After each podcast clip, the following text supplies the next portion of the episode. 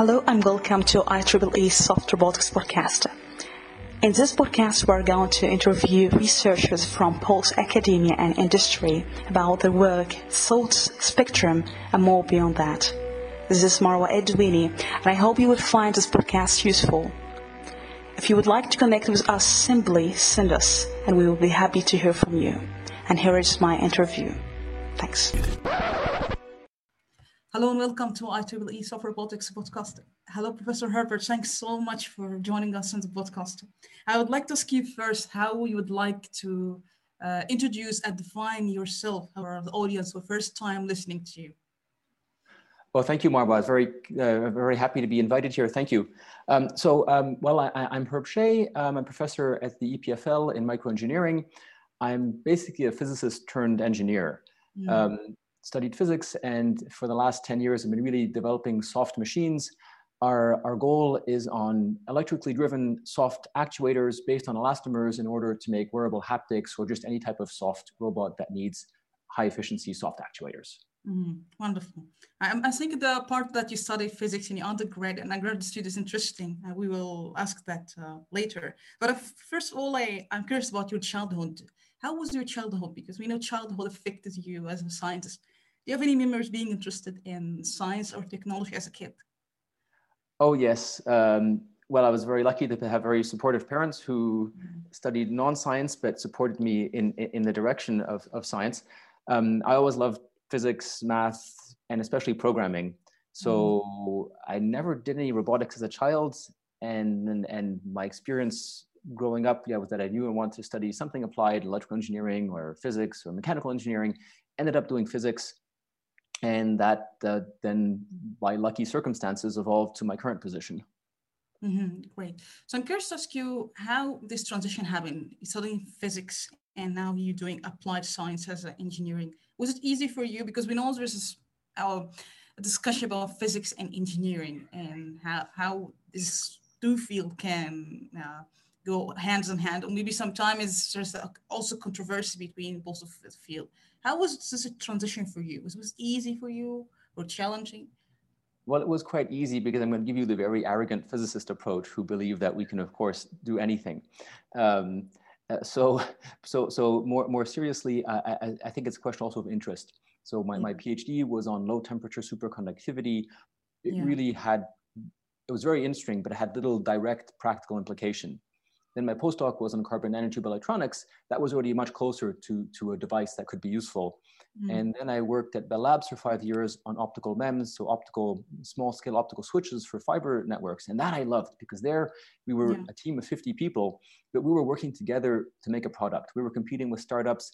It was a super exciting time. And I really liked that feeling that we're people working together from different fields to make a commercial device. Mm-hmm. And well, then the whole telecom industry fell apart, and I, I was fortunate to find this position at E P F L, and there I had a lot of freedom as to what would I explore. Yeah. And so there, over time, started discovering that soft materials were really interesting, and I, I steered away from what I was supposed to be doing, which was making uh, small-scale propulsion for satellites, to really now having a team of twenty people making soft actuators. Mm-hmm. That's really wonderful, yeah. But I'm curious to ask you, since you have this background in physics, when you look to soft robotics field, do you think we understand the physics of uh, the material we're dealing with? To what level do you think physics is really understood in, uh, in what we do? I would claim it's actually quite well understood. The, mm-hmm. there, there's, The, the, the materials are pretty well known. I mean, there, there, there's some more subtle effect. Well, the, the key effects have been understood. So there, there, there are the brilliant people like Jigang Suo at Harvard who really laid the foundation, for instance, for dielectric elastomer actuators, for how they work. But otherwise, it's basically nonlinear stress-strain curves and, and relatively simple systems that we know how to model. I think it's more a design question or an application thing that we don't have such a good handle on. Mm-hmm. They're, they're brilliant chemists and material scientists who are making better materials for us, but I don't think there's a, a fundamental understanding problem. Yeah, yeah. And what do you think maybe the effort we have to do, maybe which scale of understanding do you think, since we have been working this micro scale Do you think this is, could be give you a leverage to have understanding for a bigger scale, like continuum scale? Is it something was easier for you to understand? Maybe do you think this is something make a difference in understanding? I don't think I can claim any specific understanding uh, step up over, over my colleagues. I actually feel rather that the, the people, for instance, in mechanical engineering, material science, understand far better the materials that, than I do and, and, and some of the, the challenges that, that are faced. The, the, some of the difficulties in making soft actuators are that you want many things at once. You want a material that's soft and elastic, but you also want it to be easy to process. You want it to have a long lifetime. You want it to sustain high electric fields. And so on, and so it's uh, you want it to be tough. There are many constraints that should be ideally solved simultaneously, and that requires a really good understanding of the material. Yeah, yeah, I think that's really a good point. I think about how how this. You mentioned very interesting properties, but I think uh, when we look now, we have this kind of trade-off. For example, in ionic conductive polymer, you have this trade-off between the geometry. If you have a higher thickness, it would be higher forces, and sometimes it would be lower response. So how do you see these trade-offs? Can we come off, come over these trade-offs? Or is it something we have to face uh, in designing material, new material, this kind of trade-offs? Well, uh, I think trade-offs are a fascinating topic because they're intrinsic to everything we do. You, the I, I worked for a long time in reliability, and reliability to me was always a big trade-off. You, you're trading yeah. off somewhere performance or cost or ease of manufacturing for reliability. And I think we have a, just a little bit of a different trade-off in, in, soft, in soft actuators. You're, you're you, you could make a very reliable device, or if you sacrifice some strain, you could make a device that, that, that, that works very fast if you're willing to perhaps live with a few fewer cycles. So the where you can gain is with clever design, or perhaps clever material engineering, you can you can probably gain quite a lot. I mean, that, that's what I must admit, I like this a lot, because how much can we gain? Are we talking about percentages, or are we talking about factors of ten or a hundred? And, and I think that by choosing the right materials, we have enough freedom in design and material choice that there is a factor of ten or a hundred that we can gain. So if, if I look, sorry to dive into something that I, I more specific to what I work on, but we, we, we work on electrostatically actuated devices. Mm-hmm. And we're limited by permittivity of our elastomer and the breakdown field squared. And so if you can get a five times increase in breakdown field, that's twenty-five times higher energy density. That, you know, that, that's more than an order of magnitude. And that can be done by careful choice of materials. Yeah, I think I, I, this is really also a very, very good point uh, about how we can select the material. There's a question we have all the time. If we have to maybe to use what we have in terms of the material properties and considering maybe the morphology or the shape, or we have to design new material with new functionalities. But when you consider selecting the new material, what kind of properties, maybe significant parameters you look for, maybe critical for you? Either you have to optimize it or you have to design completely new material. How do you figure out that? Well, completely new, I would have a hard time with. Um, we, we, we, uh, I'll, sort of, I'll, I'll make a little intro before I get to answering your question, Marwa. Uh, the, we use commercial materials because we're not competent to, to really design materials. And so we work with people who do make materials, like Professor Anaskov at, um, at D T U. Um, yeah. But the knowing what the materials properties you are you want is, is a bit of a difficult wish list. So for instance, I make electrostatic actuators, so I care about the Young's modulus, the permittivity, the breakdown voltage. But I also care about Mullen's effect. I care about aging. I care about solvent compatibility. I, I need to be able to print these or cast them. I, and so um, I, I care about adhesion to it.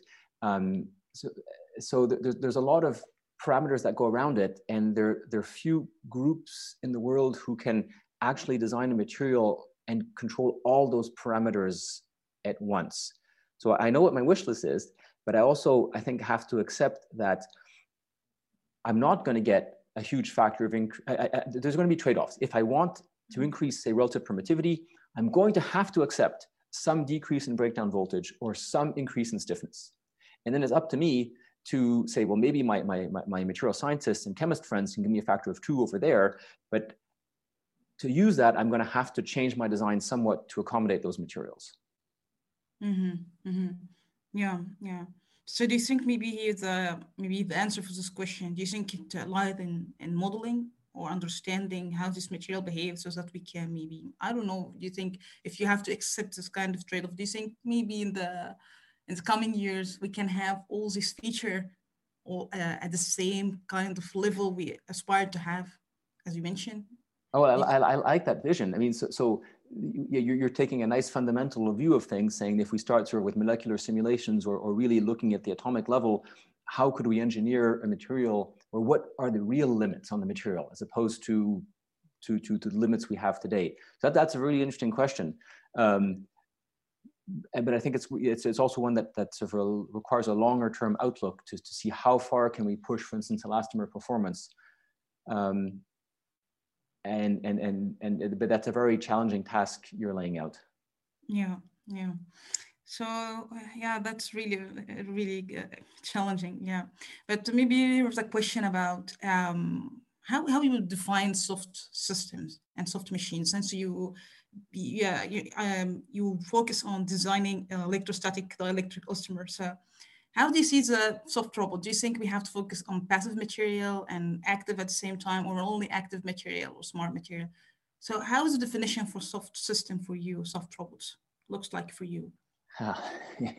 It's a hard question. So I think there's two aspects to a soft system.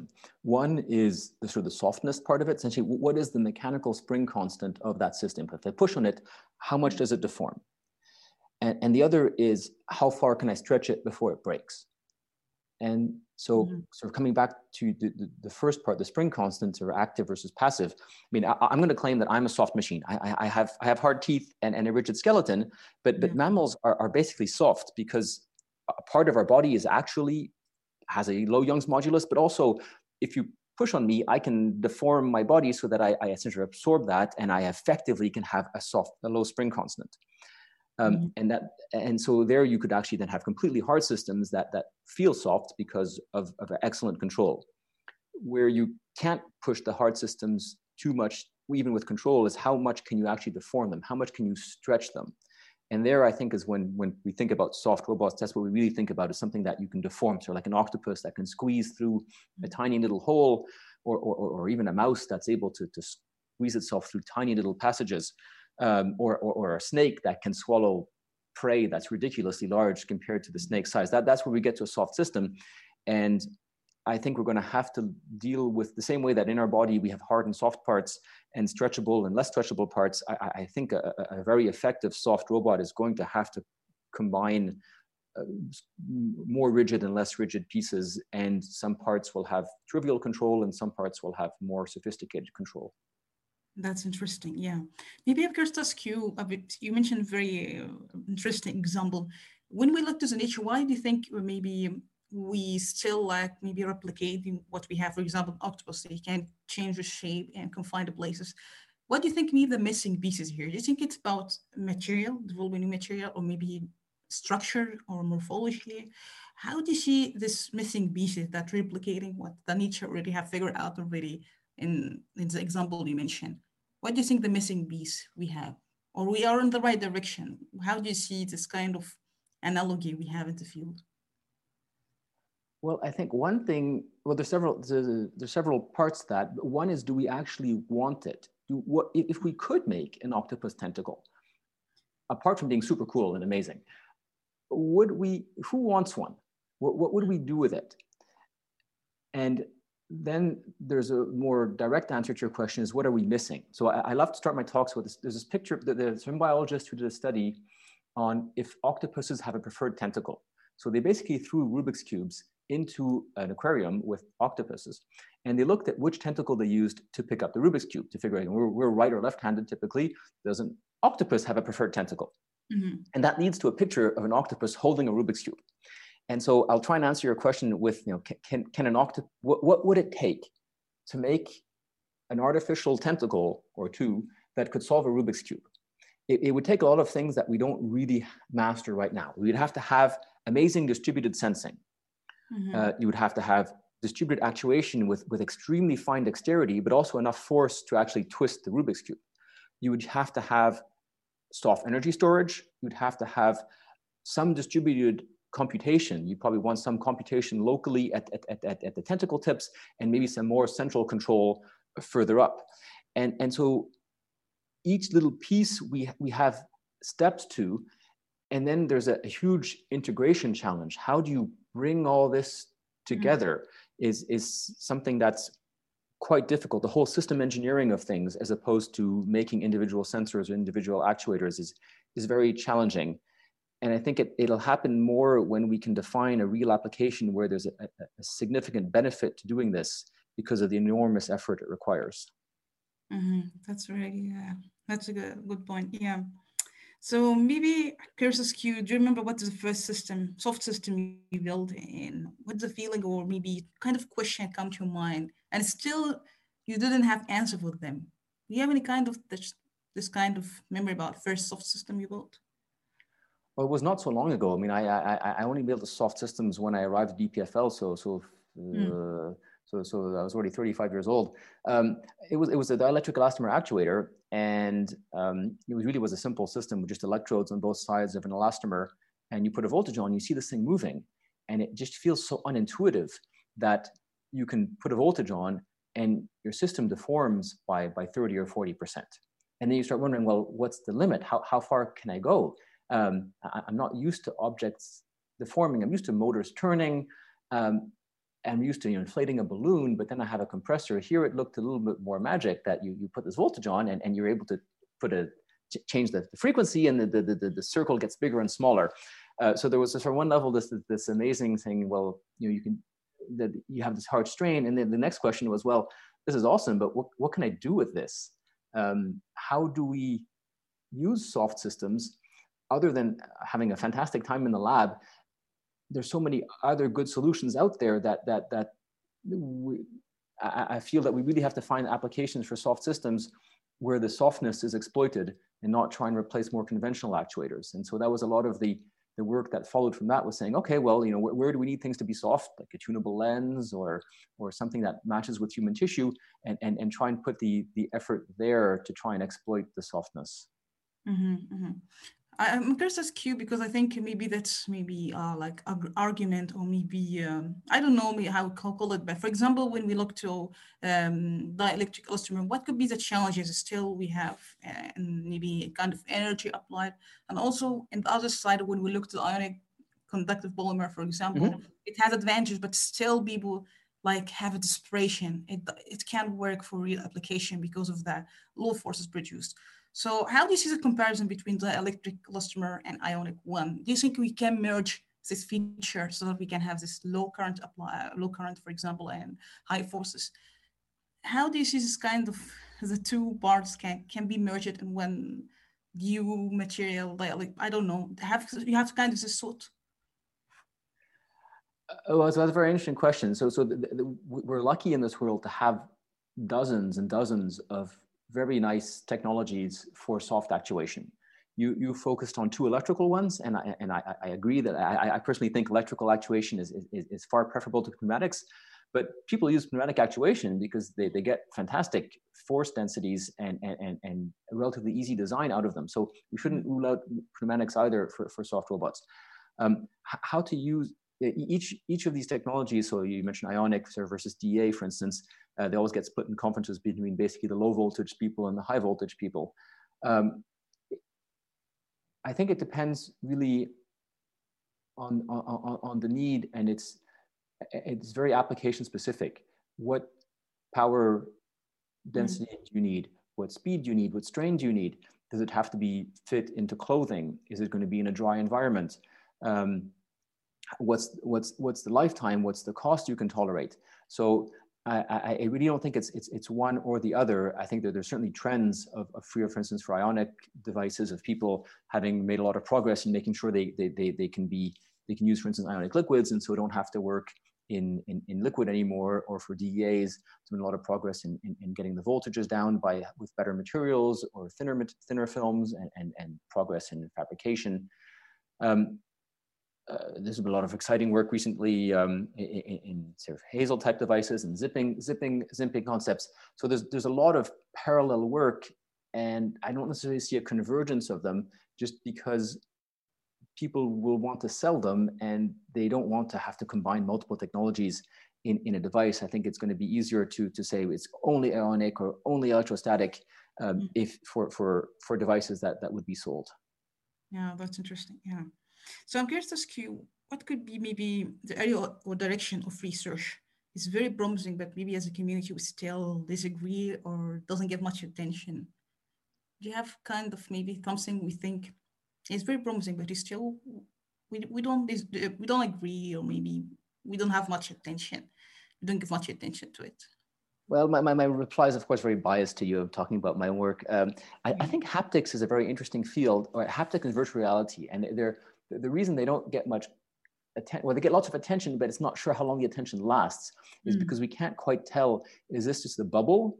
And in ten years, it's going to be gone? Uh, or is this the future? Um, and so I think that how we can interact with the body using a sense of touch is, is very promising, but not yet fully explored aspect of soft robotics. Because we have these soft robots, so they, they, they naturally fit with the human body, right? They're safe, they can, they, they, they, they, they, they, they, and how do we use our sense of touch? We use our sense of touch all the time for, for, for, for interacting with things. Like you hold a mouse, well, it matters a lot what the mouse feels like. If you touch a keyboard, people care deeply about their, the, the, what about their keyboard. The same for, for furniture or, or, and so, if we want to have that in a virtual world, then you need some means of communicating also a rich sense of touch um, to people if, for virtual objects. And, and there, I think there's a big role to be played by soft robotics, but it's not so clear if that whole virtual reality or augmented reality field will ever really take off. Mm-hmm. Now, what could be maybe, maybe if you're still listening, you think something still be, be a hot topic maybe, or still need exploration, if you can give a concrete example? Well, I think what's difficult there is not necessarily, the actuator is very difficult, but I think what's challenging is the link between human perception and actuation. So when, when we start, first started doing haptics, it was part of a European project, and, and we were basically hired by our partners to, to essentially make devices. And so we said, okay, well, you know, what force do you need? What displacement do you need? What frequency do you need? We'll get to work. And they said, well, it's not quite that simple um, because we can't really tell you how much force you need or what displacement you need, because uh, it depends on essentially if you're pushing on something hard or soft. It depends on if the person is trained or not trained.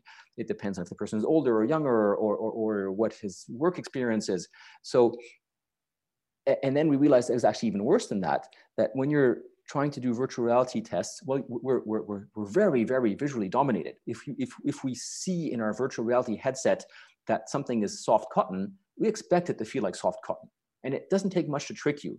And so I, I, what we, I think what I find very interesting is, is, is, is, is what is needed to make a convincing haptic illusion, knowing that you're wearing a headset or knowing that you're not wearing a headset. So if we try to make a glove for the hand that replicates the, the thousands of, of nerve, that, that, that stimulates the thousands of nerve endings we have in our finger, it's an impossible task. But you, you don't need to do that. Um, you, you need, same as like we, we, we see a, a two D flat T V, and we're quite happy to believe that there's depth in there, even though it's a two D T V. The same way you, you, you, you can have very few actuators on your fingers, and if you see a virtual reality scene, you're very convinced that you're actually touching the fur on a on, on, on, on dog, for instance. Yeah. And so the, the, the tricky part is then how do you connect those two? And it's not an engineering job, it's not a physicist job, it's not a psychologist, it's not a physiologist job. Everybody has to somehow come together to, to, to from both sides to figure out how to do this effectively and convincingly. Yeah, that's really excellent. Yeah. Yeah. Uh, so yeah, I think I think here also question about uh, the design itself. I think it's about the design, the material, and I, one of the question is we have the podcast uh, how we can um, exploit this non-linearities in the material. And I think Professor George Whiteside mentioned that, for example, the buckling example and how non-linearities can bring opportunities. So maybe the question here, if we wanted to design something that has interesting information or feature, for example, how you can access this beneficial uh, non-linearities in geometry or the material itself? How do you see this kind of approaches to embrace this non-linearities in the material to get something interesting? Yeah, that, that's a great point. The, the, the, the, those two nonlinearities make things really interesting, materials nonlinearities and the geometrical nonlinearities. They, they allow us to exploit instabilities and, and, and therefore have bistable or multi-stable systems that, that would be really tricky to make otherwise.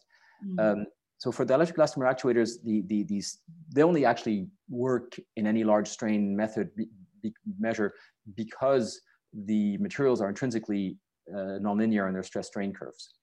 And so I think that's that's pretty well understood how to use snap-through instability and and and and, and avoid uh, electromechanical pull-in instabilities using material nonlinearities. Perhaps less explored, but very interesting, as you're pointing out, is the the buckling behavior and bistable behavior you can get that way. That I, there, there are quite a few groups who are actively exploiting that or exploring that scheme, coupling soft materials that can buckle into multiple states, and then different actuation mechanisms, electromagnetic, uh, thermal, light actuated, in order to, to, to get the transition. That's a very promising area indeed. Mm-hmm, mm-hmm. So maybe for the scaling, I think that's something interesting about uh, when you mention about nonlinearities. Do you think there's a kind of maybe optimum material you aspire to have when you think with yourself, I, I just need this material that can enhance or maybe help me to access nonlinearities? And do you think it's challenging because you have been working in different scale? If you can tell us what is the challenge when we go to micro and macro scale, for example, or micro scale in that case, what's really challenging for you in designing process for the material? So the, the, the scaling, uh, so it's a very interesting question. The scaling, there's a scalings for the, for the mechanics, and there's a scaling then for the actuation. Mm-hmm. And they, they, they scale quite differently, and, and then indeed you probably have different solutions that are more appropriate for different size scales. So if, if I if I look at the mechanics, well, we probably have a resonant frequency that scales as one over length, or a stiffness that also scales as uh, as a stiffness that scales as, as length. Um, you could imagine, um, however, that the actuation mechanism, say electrostatics, that principle scales as electric field squared, so it's scale invariant, whereas electromagnetic actuation, that, that scales pretty terribly, sort of as, as, as length to the fifth or so. So as, as you get very small, it costs you, it's very energy inefficient, unless you embed a magnet in the system, and then you, you, you start to scale differently. So people are clever at playing with tricks. Um, but then if I, so the mechanical scaling you're asking about, if I get to, to micron scale, I'm more worried, I must say, about the processing challenges we have than about, uh, I think, true scaling difficulties. Uh, just because the, I, I guess we somehow take the scaling into account automatically when we do, do a design, and you, you, you calculate the bending stiffness of the beam, or calculate uh, the, the, the energy, the, how much you can bend. And perhaps we're a bit too close-minded. We, we tend to think of, you know, we have these materials and this is the performance we can get, or we have these materials and are, because we want to get a certain performance, I need to do a certain thickness. And we're not quite as ambitious as you as thinking about, well, we need a different material um, mm-hmm. if we can't find it in a catalog. Um, yeah. So coming back to scaling, We, we, we're very interested in scaling. Our, my background is MEMS, and so I, I like to make arrays of small devices. I think there's a lot to be done with soft materials on a small scale with the right type of actuation. Um, but I think trying to do the design and change the materials at the same time is too tricky. Uh, the, we, we should focus on, uh, it's easier for a group to focus on either the materials or the design. Yeah, yeah. So maybe I'm curious to ask you about the misconception. Do you have any, uh, like, uh, we have witnessed any misconception about robotics, maybe in the field or outside the field? Or maybe something is concerning, do you think, uh, in the field? Well, I think there's perhaps a bit of a misconception about what smart materials are and, and how intelligent small systems can be, that, that we, we people in the field like to use the word smart materials, um, but I think it's a bit overused, and so a lot of our so-called smart materials are extremely dumb and actually inert. And to make a smart system, we really need a feedback loop between sensing, mm-hmm. control, and actuation. And a lot of our so-called soft robots are not robots. A lot of our soft robots are actually soft machines, which are externally controlled. And we happily ignore the fact that there's a a big pump or a big high voltage power supply on the side, and we focus just on the nice, cute, uh, soft mm-hmm. actuator. and, and we should be a little more honest about the, the complete system. I like this point. Uh, may I ask you, I just think we call, I think this is also a question, even the Soft Robotics Conference, we have one guest say, let's call soft machines or soft system conferences. So I'm curious to ask you, why do you think this kind of maybe, uh, I don't know, it could be misleading, I don't know. I don't know if it's intentional or not intentional, but why we call them soft robot if, if they are soft system or soft machine? Do you think it's just a big deal? You think it could affect on, um, and how the public perceive it, or maybe junior researcher and student perceive it? Yeah, I, I don't think it's really purposeful misleading mm. of the, the public or the funding agencies, but there's a, a, a natural sense of trying to show the perspective of what we could do. And so I think it's been a bit easy to call a soft machine a, a soft robot. The distinction is really not clear. There is no hard definition of what a robot is. Is, mm. is an industrial robot that, that, that welds a car. Everybody agrees it's a robot, uh, but we don't, I mean, it's probably been pre-programmed to do a specific task. Uh, Uh, soft robots are, are, are perhaps a bit different because now we have soft materials, and so they can deform, and so we get this so-called morphological computation, which I don't really like the term, but but you, you do have a lot, you, you, there's a huge benefit to having soft materials for the soft machine or soft robot, and it's a convenient, I think, shortcut for everybody to just call everything a soft robot and not have to argue, is it smart, not smart, or or, or it's dumb right now, but could easily be made smart by adding uh, a microcontroller somewhere. Yeah, great. Yeah. So maybe I'm going to ask you about the challenges you face uh, in uh, the research, maybe something still very challenging, and also for, for soft robotics field in general, and what could be the, the crucial technological roadblocks we still face, maybe in short term and long term. So for your research, firstly, if you can share with us, and also with a broad perspective for soft, soft robotics field. Well, I think integration is a big challenge. So if we really want to make a, a soft robot and not a soft machine, we have to integrate sensing, actuation, control, and energy storage, and that's that that that's difficult. Yeah.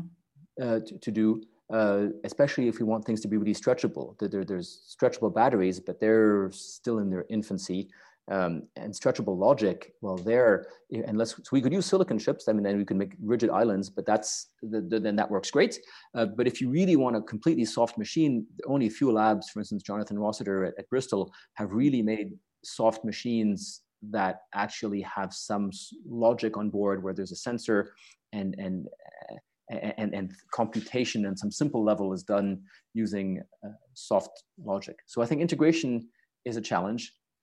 And then also probably a challenge is having different fields working together efficiently. I mean, this is done quite widely in industry. I think it's perhaps an academic problem that, that we like to work in our own little lab in our little corner.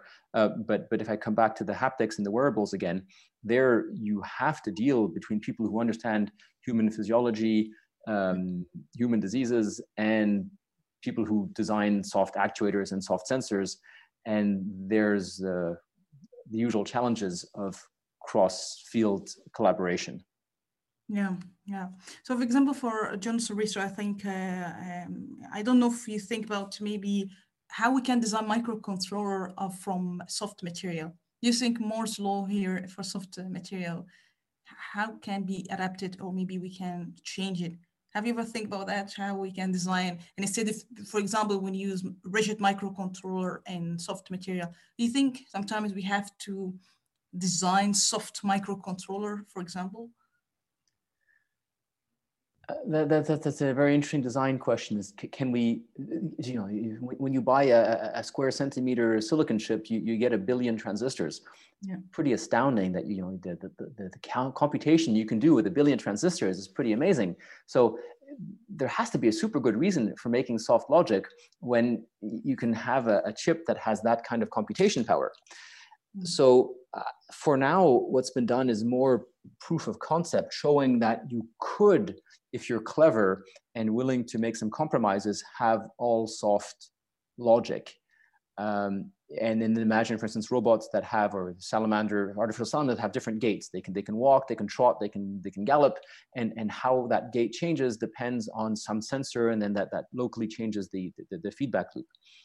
Um, it's nice, but I, I, I think in the long run, we're going to figure out how to embed hard pieces in soft robots and rely on more conventional silicon electronics. Mm-hmm. Interesting, yeah. So we also have a question from uh, the audience, uh, how we can embed emotion, and what is really intelligent uh, material? How we call this material as intelligent or smart? The criteria, and also how, how we can embed emotion. Do you think this something could visible to have it in the material? So those are two very different questions. So first of all, I would claim materials are not smart. Materials are not intelligent. I- intelligence requires some rather high level cognitive feats. You, you have to sense something, you have to remember it, you have to ideally be able to learn from it, and then you have to act on the world. So I can imagine a smart or intelligent soft robot or an intelligent robot, no problem, but but but not an intelligent material. We, we, we tend to call some of our materials intelligent because they have very limited uh, stimuli response functions, but you know, basically dip it in a different pH or shine some light on it or put a voltage on it and it responds. I, I don't call that intelligent. Um, no more than I call an electric motor intelligent because it turns when I put a voltage on it. Um, uh-huh.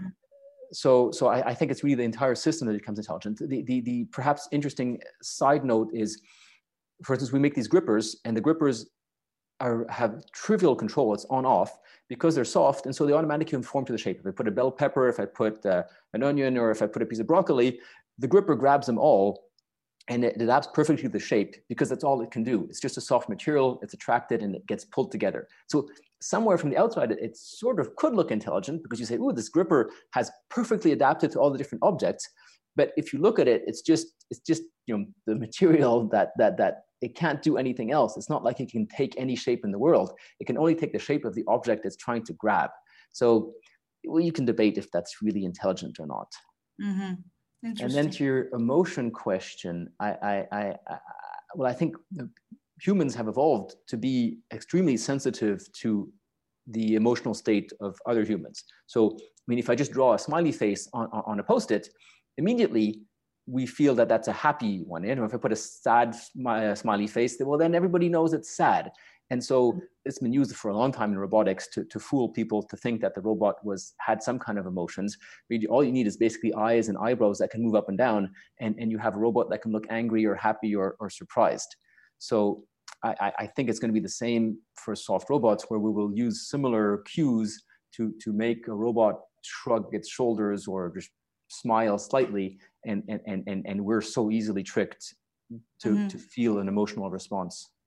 Yeah, but I think that's also a really exemplary, but I think also question here about how the material itself can have its unique emotion, because in robots example, I know it's still too early to do that, but um, just express the expression that you feel or triggered by certain cues. But do you think the material itself can have uh, an emotion, not to express it in a way or fake it in a way? That's... No, I don't think it can. Uh, the same way I claim the material can't be intelligent, it also can't have emotions. Yeah, yeah. And uh, there's also a question from the audience, what makes a soft material viable to be used uh, as a manufacturing material for soft mm. robots? Is it better functionality or easy manufacturing? Uh, that's a good question. And it brings us also to sort of the, the, the, the lack, relative lack of, of commercial soft uh, actuators and soft robots. Um, Well, I think the questions are very much tied, that what today is an easy material to manufacture, or today, rather, I'm sorry, what today is a hard material to manufacture could be an easy material to manufacture tomorrow if three M wants to spend uh, a few tens of millions of dollars on developing a fabrication process for it.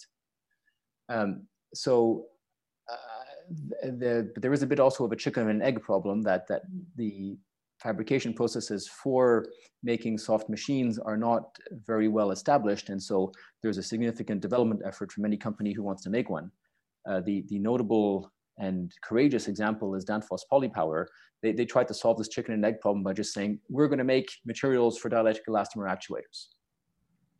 Um, and then people will be able to say that you know, they'd be able to make actuators because they, they can't complain anymore that there's no material. They can just go and buy kilometers of the material if they want to. Unfortunately, that didn't work, but I, I think that that was a, a, a nice attempt at saying, we're going to make the material and somebody can then buy it.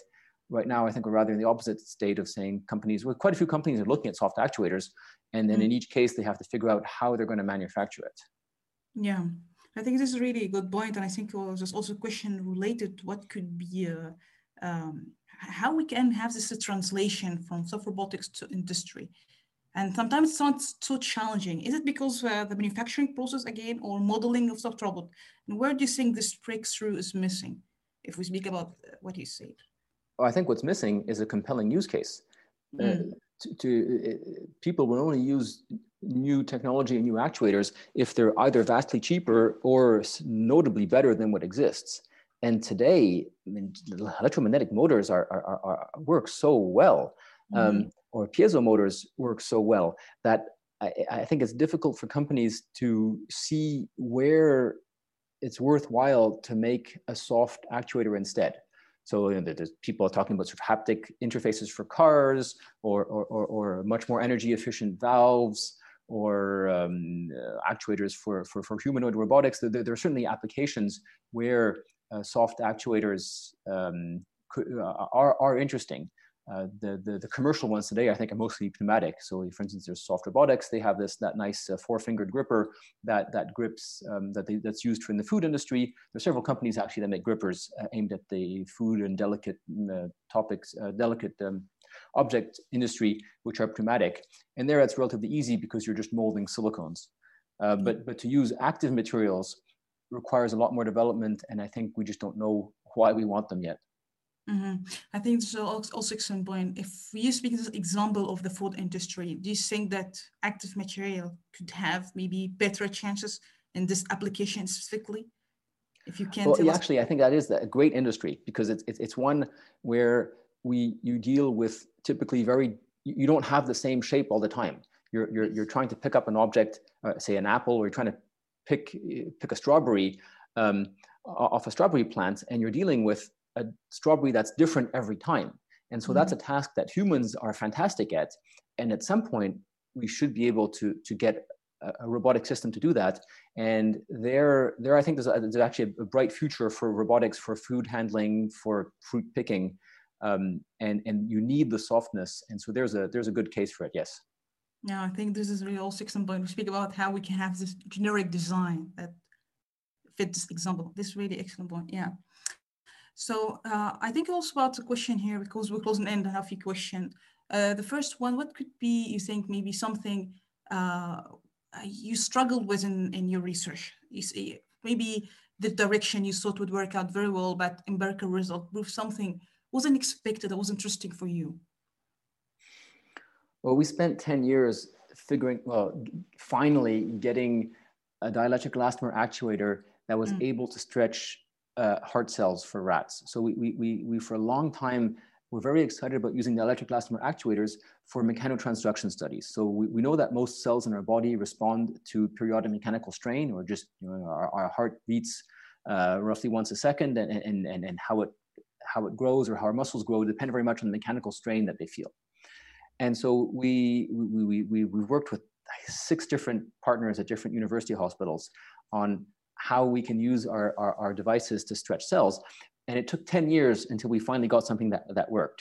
And it was just such a huge effort because figuring out how to make dielectric elastomer actuators compatible with biological tissue and proving that there is no effect of the high voltage and, and, and, and proving that everything we see is purely mechanical, I, I completely underestimated how difficult a task that was. That took two PhD students and and a postdoc to finally get that to work.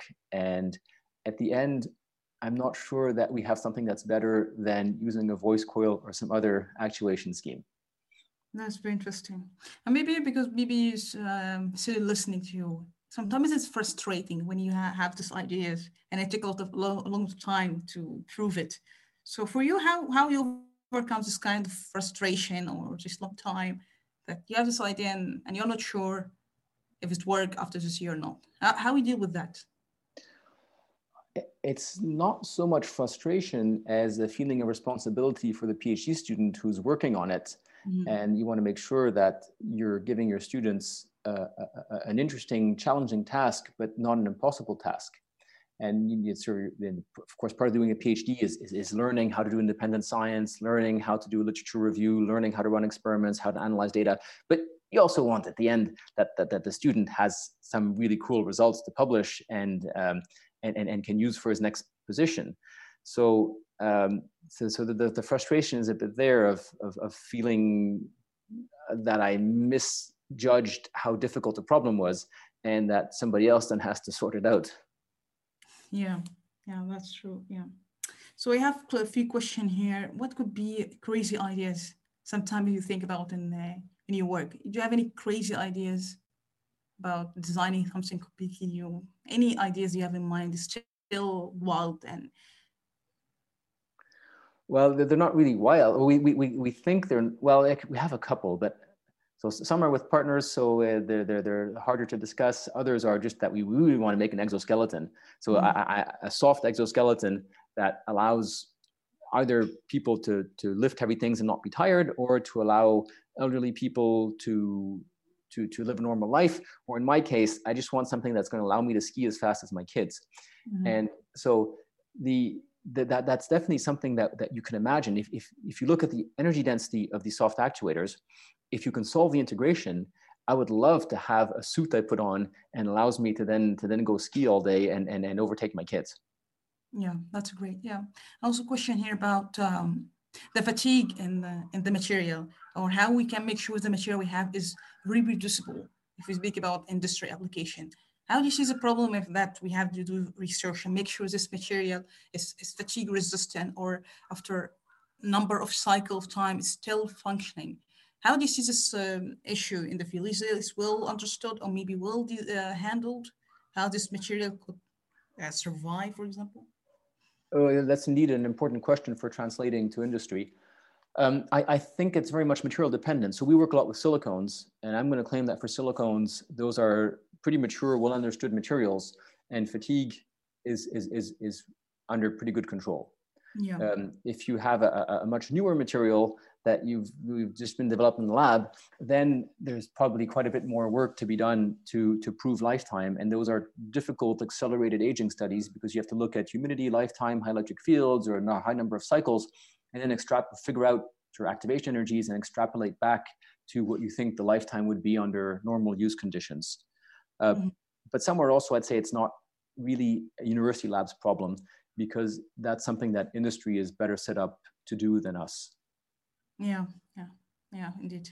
So we have a question here about, first of all, how we can enable more uh, intellectual inclusive culture around competitive idea. And we see that in academia sometimes it's hard to get funding and grants for certain project, or maybe, yeah, ideas outside the mainstream. And Uh, how do you see these um, challenges, or maybe uh, do you think uh, that the community, we are intellectually inclusive, that we have this diversity and inclusion in terms of ideas?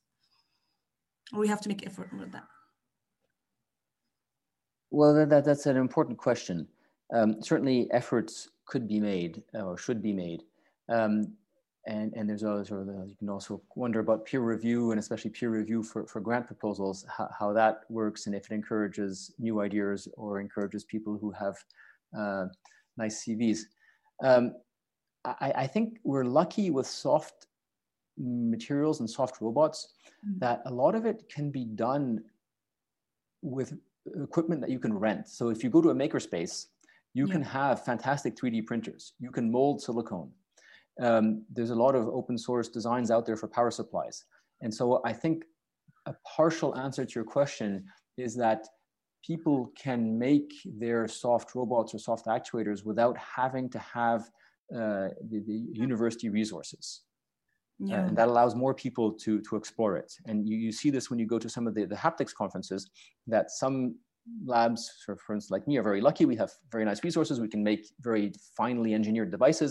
Other people show up with brilliant ideas that they just three D printed. And you, you can see it's a really clever idea, um, even though it's not aesthetically complete, or, or the modeling is not as pushed uh, or as developed as it, as it could be. Yeah, that's an excellent point. Yeah. Thank you for doing that, yeah. And there's also a question here from the audience about uh, when you review the most prestigious journal like Science and Nature, what are the, some of the things that you look for that lead you to accept or reject the paper? Well, in those journals, I think you're mostly looking for novelty. Mm-hmm. You're not looking for something that's necessarily useful, but you're looking for a new idea that hasn't been seen before, and you're looking for experimental validation uh, that the, the, the mechanism is understood and, and that therefore the use could be foreseen. And you're also looking, I think, for sort of a high degree of polish that, that, that the, the experiments are in, can't be contested. Mm-hmm. And there's also another question, what does it take to be a successful scientist? Uh, that's a tough question. In my case, I would say a, a lot of luck. I was very fortunate many times to have help from people who didn't have to help me, but very kindly did help me. And I, I, I thank them here. Um, uh, dedication, perseverance, uh, hard work, and uh, in my case, being very lucky also to have a, a, an excellent team. Do you think ego is important for the researcher?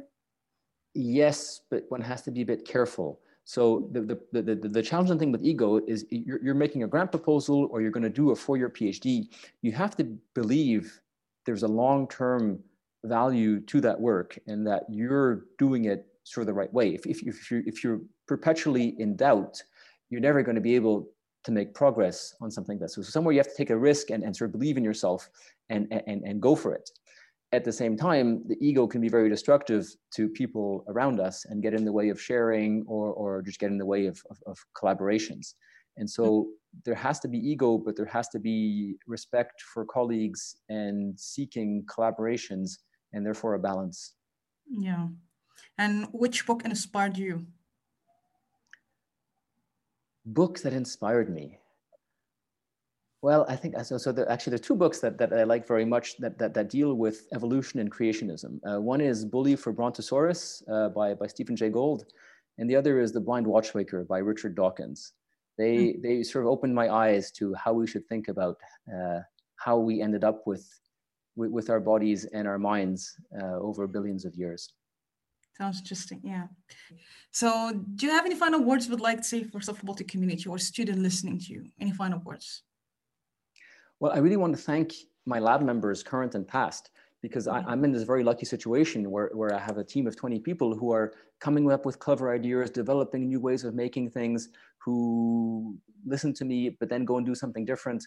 And it, it's been super fun to work with them. And the whole soft robotics field is super exciting because it's young, it's still growing. You can see there's potential and it's not yet realized. And so it's a very exciting place to be. Thanks so much, Professor Herbert, for this enjoyable and thoughtful discussion. And uh, it's such an honor to have you on the podcast. Thanks a lot for your time. Thank you. Well, thank you for making the podcast. It's really great for the community that you've done this. Thank you very much, Marwa. Thank you. Thank you.